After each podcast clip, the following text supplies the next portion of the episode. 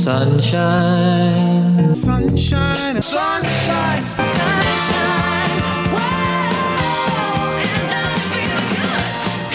Shining a light on Illinois state government. Good morning, good morning, good morning.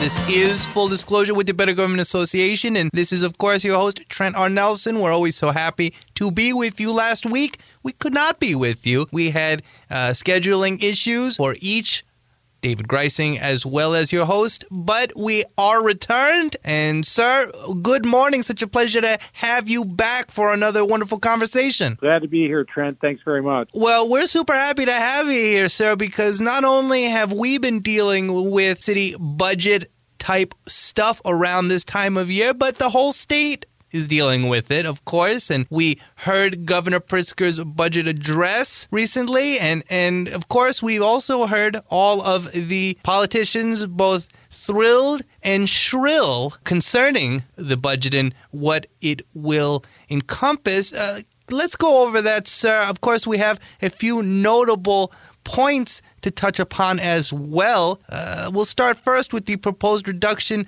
in state income tax exemptions. Uh, what can you tell us about that? Right. The income tax exemption is the amount that people can earn without being taxed on it. And there had been a plan for that to go up this year to $2,775 per filer. And now it's going to go up, according to Governor Pritzker's plan, by only $2,550.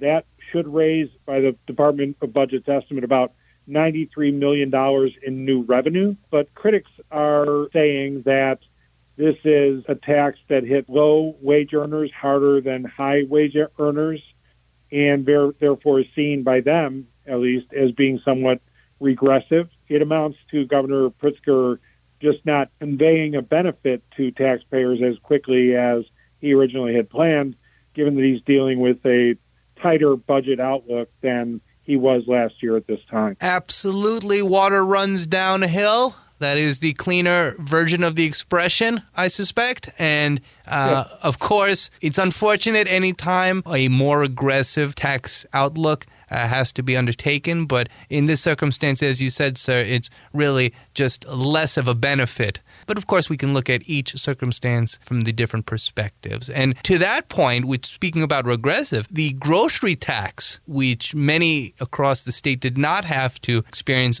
across the COVID 19 pandemic. What can you tell us about its full elimination going forward? Right. It's interesting because the governor's office did not put an estimate by how much of how much revenue will be foregone by eliminating the grocery tax. We do know that in 2022, after the tax had been eliminated at the height of the uh, COVID pan- pandemic, that uh, the governor's office had claimed that that tax saved consumers about $400 million.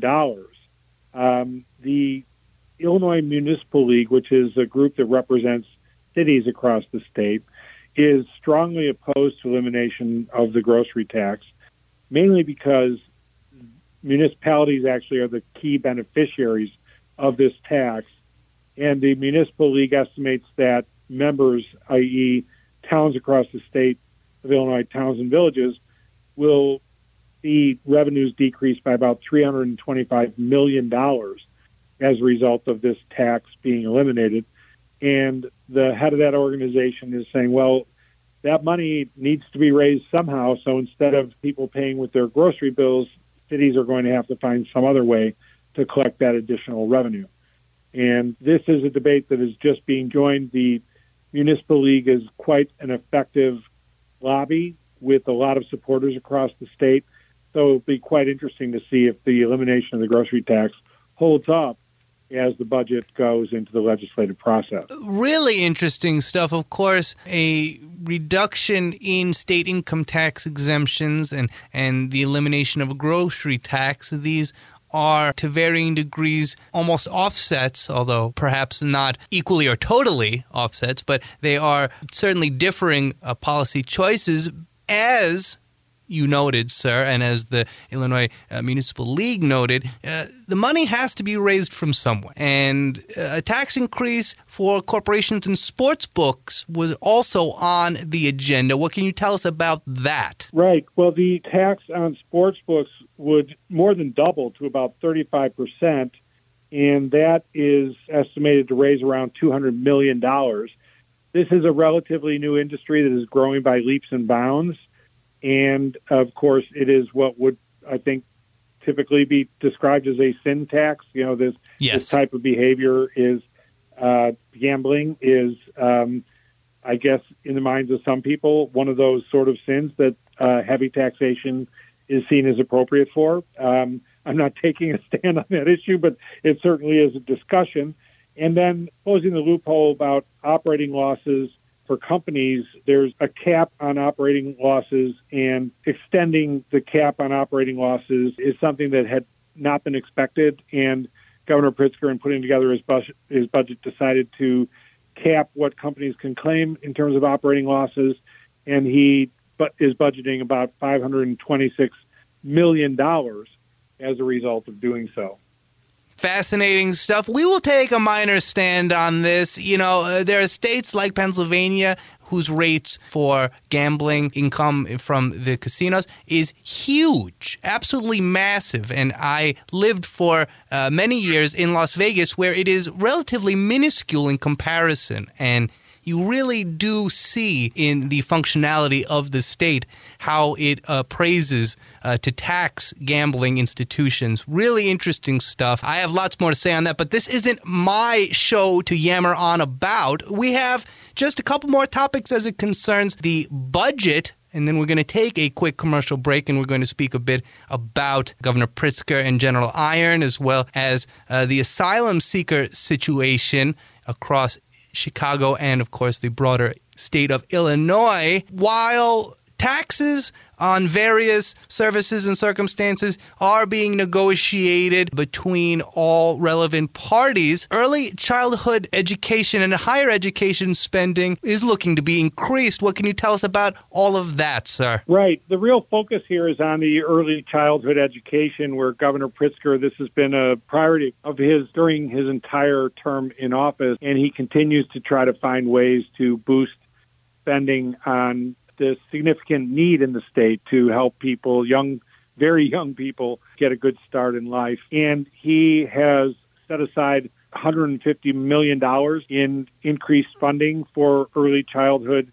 education. The biggest chunk of that is comes $75 million or so from the board, school board's early childhood education block grant. So this is expected to create about 5,000 additional spots preschool spots for students.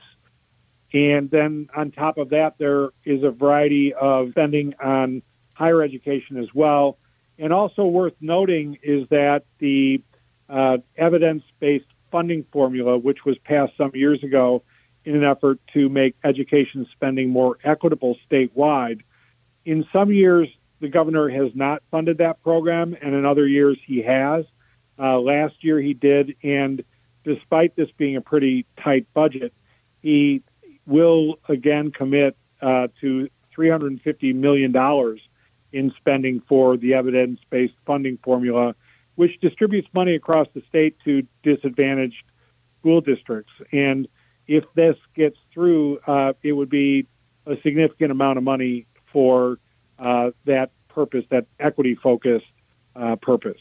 Well, we certainly hope that that is the case, sir. And of course, our education is valuable, but it's most valuable when the most amount of people can have it, can undertake to learn, can endeavor to educate themselves and be educated on the topics that will really make a difference throughout the rest of their lives. And again, we are fortunate that the state of Illinois uh, sees things much that way as well for the most part. And before we get to our commercial break, I keep hinting at this. Tell us about the proposed pension fix that really might be more of a down the road type circumstance.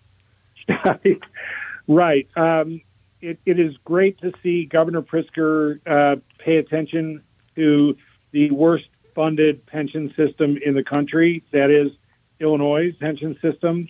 Uh, and uh, the five pension plans are uh, less than 50% funded in aggregate, and there are significant efforts already underway to try to catch up with that underfunding. Governor Pritzker proposes that instead of a target of 90% funding by the year 2045, to shoot for 100% funding by the year 2048. So adding three more years. And he would do that not through raising taxes, which there's one prominent proposal out there uh, to add a tax surcharge to try to take care of the pension problem. He suggests taking money that uh, made available when large bond issues retire and taking half of that money and putting it towards pensions. Beginning in 2030, this would begin, and it would go forward from that point forward. There's a $10 billion pension obligation bond that uh, expires in 2033, so the revenues from that would otherwise have gone toward interest payments would become available for this plan.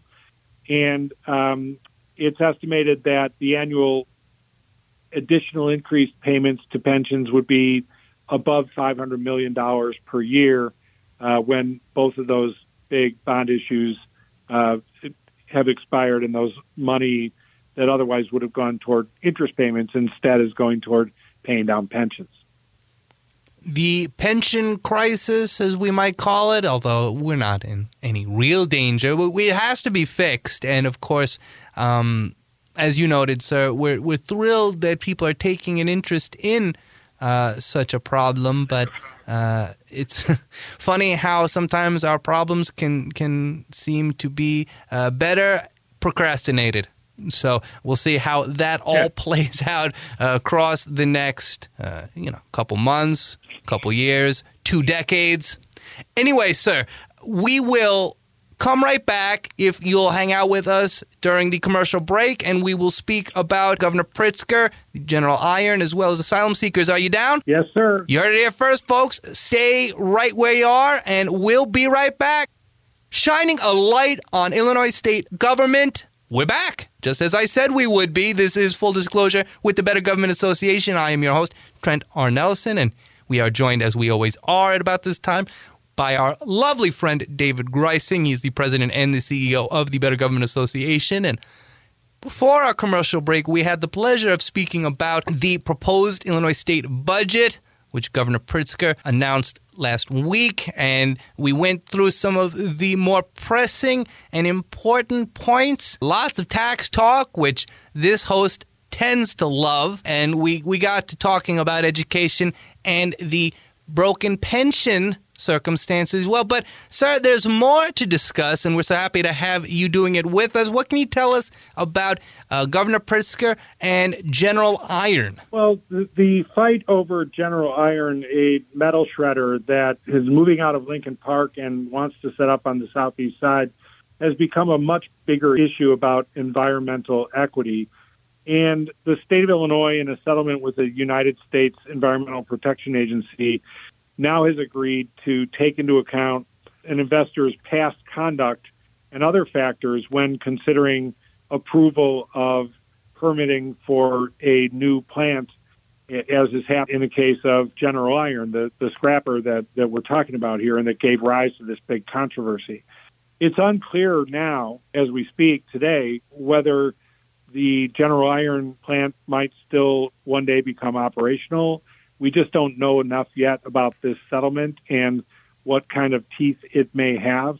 But what it does represent is the commitment on the part of the Pritzker administration when considering whether to approve any sort of permitting like this to be more proactively taking into account an applicant's past conduct, which might or might not include information favorable to various business interests. And so it's a step forward on behalf of people who care about environment in the state and especially environmental groups that worked hard to try to stop General Iron and try to improve the state's environmental record. It, it, we still have to see how it plays out over the longer term. Of course, positive innovations, but of course, uh, we have to make sure that it's not two steps forward, three steps back, as we so often see that happens because we're not always aligned exactly with what we would like. And so, of course, environmentalists, those who are interested in positive progress and change. We'll be keeping our eyes and ears peeled concerning General Iron and other such endeavors moving forward. And, sir, before we let you go, we speak so very often during our chats concerning asylum seekers uh, and those who are sent up from Texas and Florida, states like that, to Chicago. What can you tell us about that circumstance? Well, we've got two things that are of interest. One is that the state has, in Governor Pritzker's budget, is setting aside a substantial amount of money, uh, pretty much what had been expected, to cover migrant related costs, about $182 million for the fiscal year that starts July 1st. Governor Pritzker had to cut benefits of a program he introduced a couple years ago that sought to give Medicaid type benefits to older asylum seekers coming to Chicago. That would have cost the state about $110 million. He's decided not to do that any longer. But nevertheless, the state is planning to spend, per this budget, around $200 million. On top of that, something interesting came out through some reporting in the Tribune that the state has been uh, paying, uh, covering the cost of asylum seekers who show up in Illinois on buses from Texas and uh, decide not to stay here.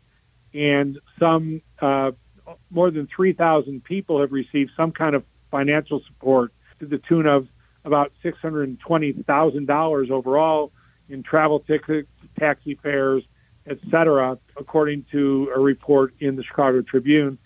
And I think it's of interest to people in the state that while the Pritzker administration says that this will reduce the total cost because having these people here in, in Illinois and needing to take care of them, providing shelter and, and other services for them is quite costly. It is also interesting to see the state directly covering costs for people who land here and find a way to move somewhere else. The dichotomy is constantly in our face, and, and not only in this particular area of discussion, but in so many others. One might even suggest that if certain costs take too much out of what might otherwise be money that we use to consume other services and goods for the sake of the economy, that perhaps all people should be afforded those types of uh, luxuries in terms of being paid for. But that is a discussion for another time, sir. And, sir, we're always happy to have you hang out with us, have a nice little chat concerning all of these topics and so many others, would you tell our listeners where they can get more of this wonderful insight and information when you're not here with us? Sure. Our news is published on the IllinoisAnswers.org website. The Better Government Association is publisher of Illinois Answers Project. And the policy work that the BGA does is published under bettergov.org. So many ways to learn. This is but one of the many ways, of course. And President and CEO of the Better Government Association, David Greising, just gave you a handful of others. Sir, will you come back next week and do it all again with us? Yeah, I'll be here next week, Trent. We'll see you then. Well, we look forward to it too, sir. Shining a light on Illinois state government. This is full disclosure with the Better Government Association. And this is, of course, your host, Trent R. Nelson. Stay yearning for the learning and keep your eyes and ears peeled for all of that wonderful news, perhaps not so wonderful sometimes, going on across our state of Illinois. We'll catch you real soon.